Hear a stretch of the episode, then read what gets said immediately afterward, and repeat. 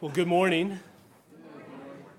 Well, we're going to be continuing our sermon series on the appointed Psalms as we make our Lenten pilgrimage to the cross and tomb of Jesus to Good Friday and Holy Saturday.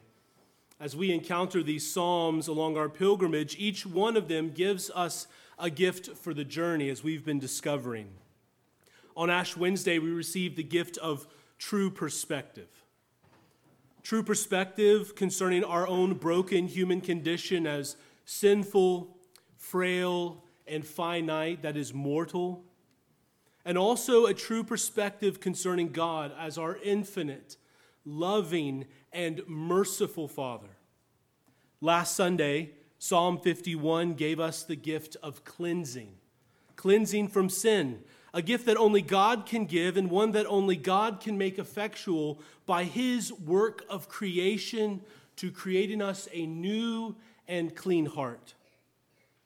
This Sunday, we stop to rest along our, pil- pil- our Lenten pilgrimage and to receive another gift, this time from Psalm 33.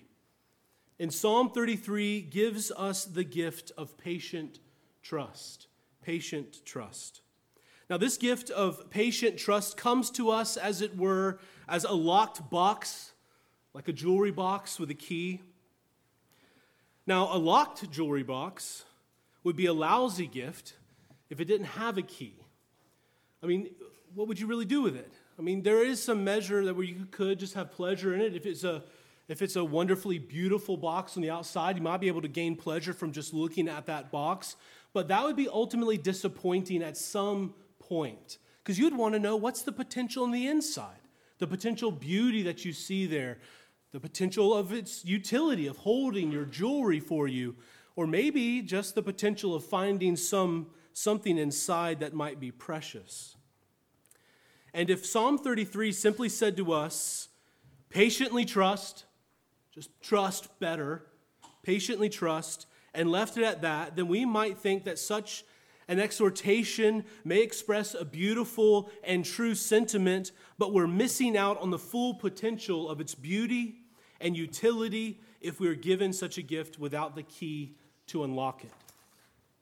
But thankfully, Psalm 33 is a good gift giver. It doesn't just give us a locked box without the key, it gives us this jewelry box with the key to unlock it. And here's the key that Psalm 33 gives us to unlock this gift of patient trust. Put less confidence in yourself and more confidence in God, as He is revealed in Jesus.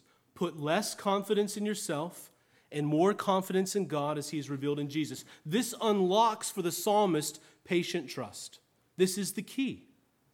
Throughout Psalm 33, a contrast is established between human strength and wisdom and between divine strength and wisdom. Just turn with me to the beginning of the psalm. You can find it in your prayer books. Those are the red books with the little Jerusalem cross on the front, page 307. You can turn to the ESV Bibles there, but I'm looking, I'm going to be engaging with the text as it comes out of the prayer book. The first three, first three verses of our psalm provide a call to praise God with the gifts of human culture.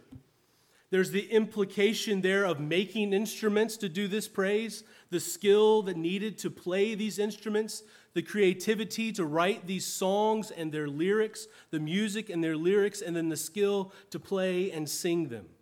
Verses 4 through 7 give the initial motivation then for that praise, the, the cause for praise. Why praise God? Verse 4 because his word is true and all his works are faithful. That is, they endure, they last, they're steadfast. Why praise God? Verse 5 because his character is righteousness and justice. And as such, as, as, as a God full of justice and righteousness, God then fills all of creation with his goodness, it says. And that word for goodness is hesed, his hesed love, his un failing, never ending loving kindness.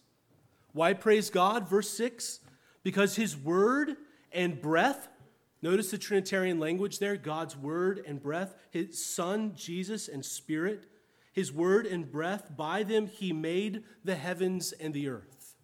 Why praise God? Verse 7 because by his powerful hand he gathered the waters together, setting boundaries for the seas, just as you would by pouring water in a jar. And in response to these reasons for praise and this call for praise, the psalmist then encourages all the earth and all of humanity dwelling in it to fear the Lord. To fear the Lord, standing in awe of his creative power and his steadfast character. And the fear of the Lord here refers not to terror, but to a reverent awareness, a reverent awareness of one's absolute dependence on God for all of life. For wisdom to guide one's life, for strength to protect and deliver it from danger and death. And this is exactly where the psalmist turns then in verses 9 through 18 to clearly contrast between the wisdom and strength that God possesses and that of humans, the wisdom and strength we possess apart from the fear of God. Look with me at verses 9 and 12 again. For he spoke, referring to God, and it was done. He commanded, and it stood fast, it lasted, it endured.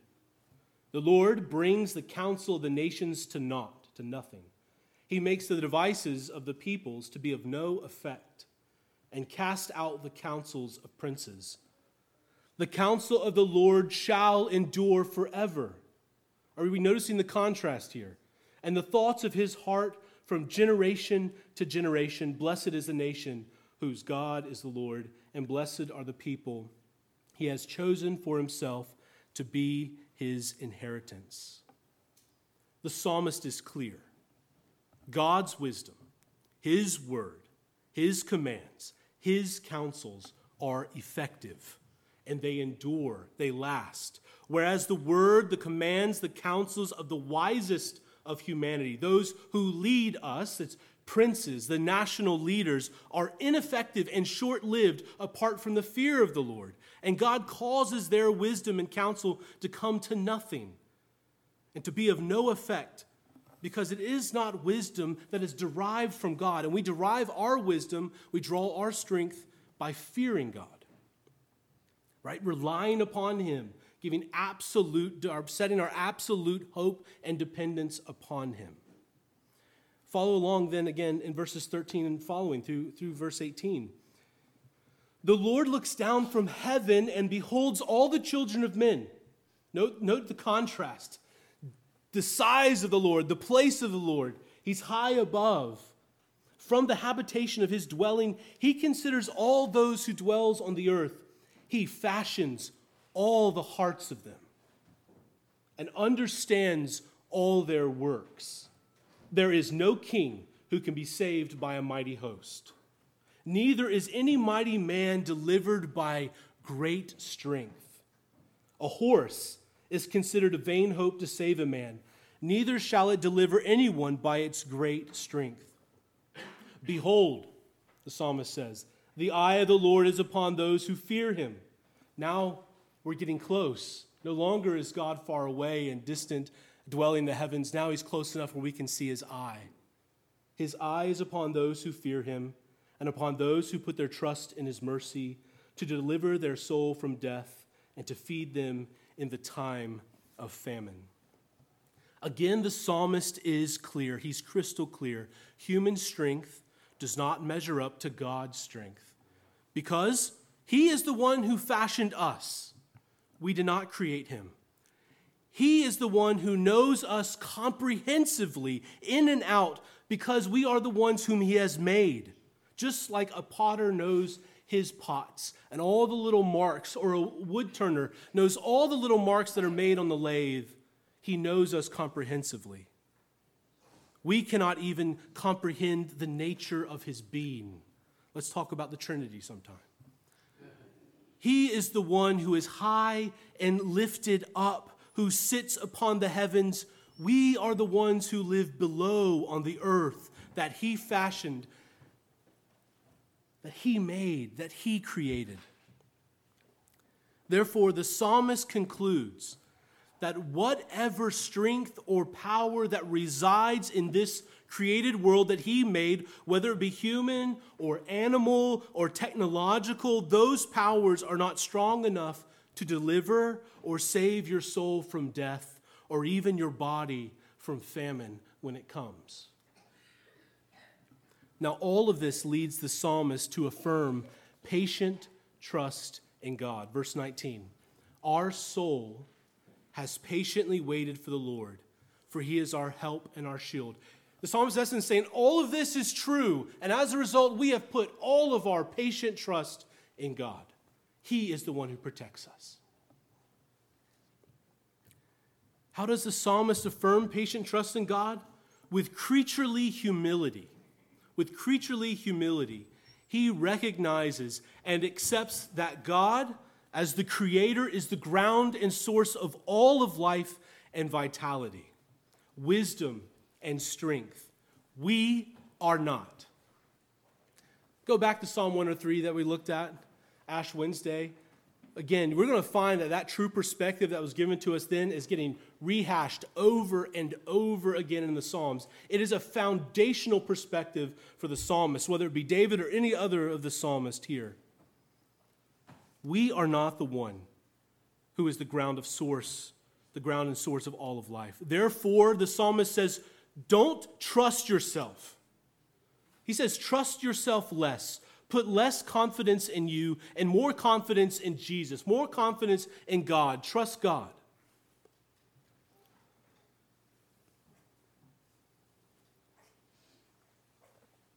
Now, the psalmist's gift of patient trust and his key, be less confident in yourself and more confident in God, strikes at the heart of what our culture values most.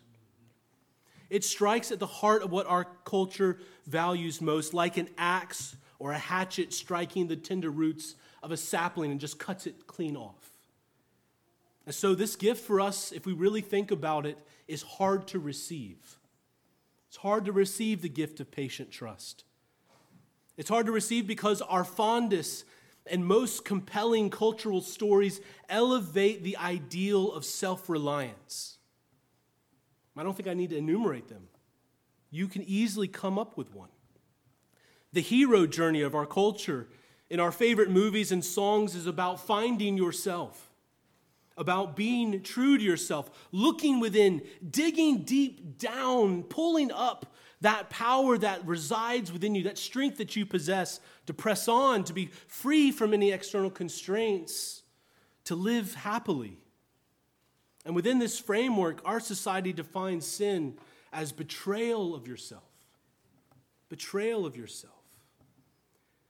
Yet the Bible defines sin as choosing yourself. Choosing yourself. Over and over, our cultural heroes, at the climactic moment of the best movies, dig deep and choose to honor themselves.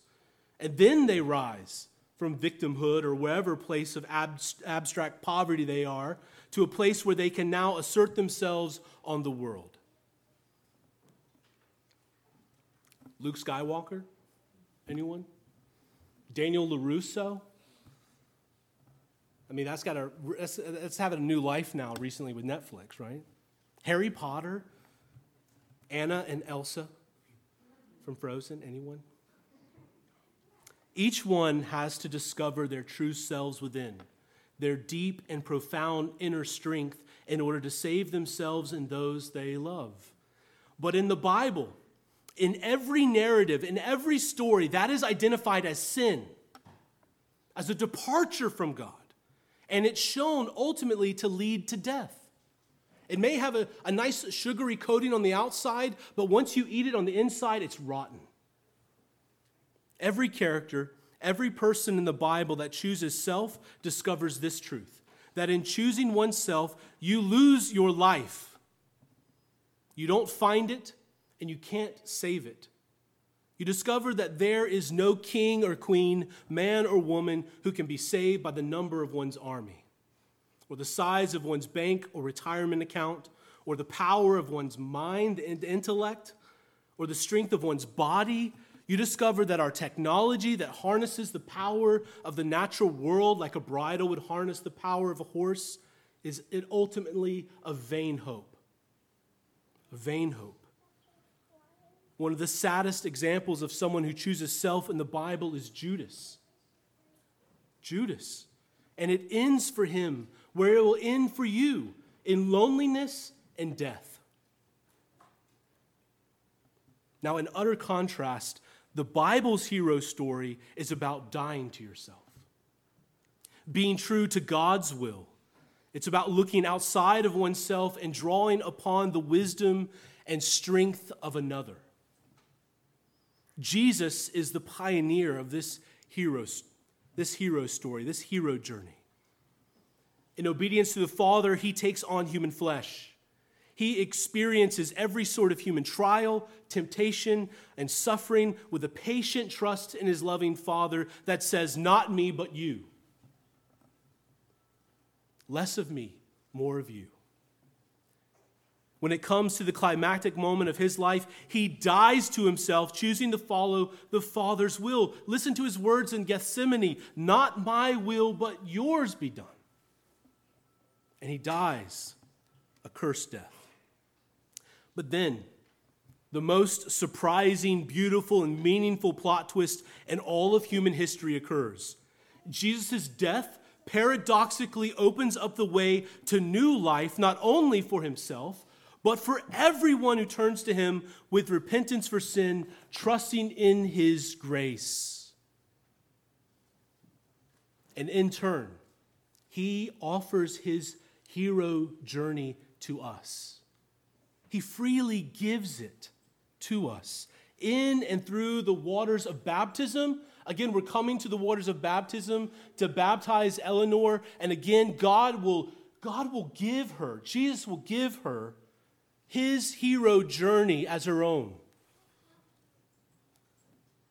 Here, we are united to him and his hero journey. We die here to ourselves. We are drowned but we rise in him to new resurrection life. Through these waters, God delivers our soul from death by his son's death. And by his resurrection, he energizes and empowers us for life with his Holy Spirit. And after we, rise out of this flood to new life in Jesus, it is by trust, by patient trust that we carry on in the way of Jesus, saying and living out less of me, more of you. Less of me, more of you. It is by patient trust that we draw down on the wisdom and the strength of Jesus, our true and faithful hero, to guide us through every trial and to deliver us from every temptation and to walk us through every moment of suffering.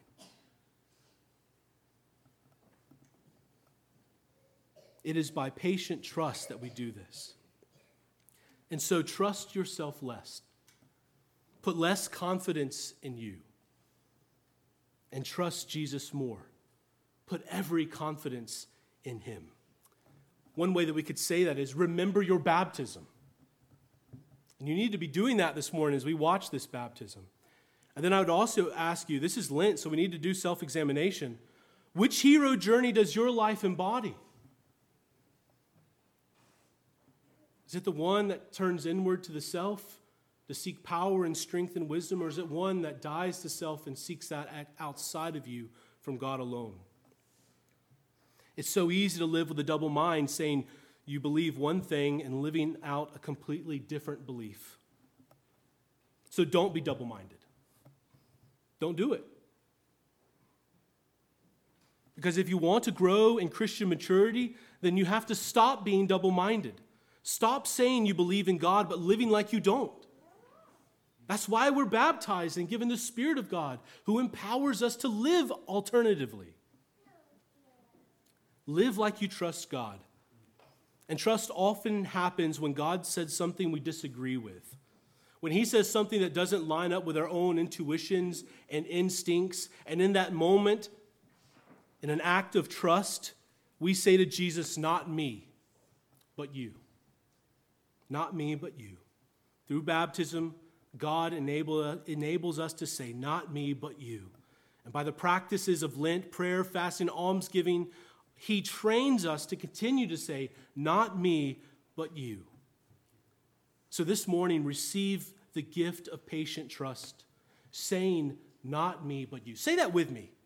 Not me, but you. In the name of the Father, the Son, and the Holy Spirit. Amen.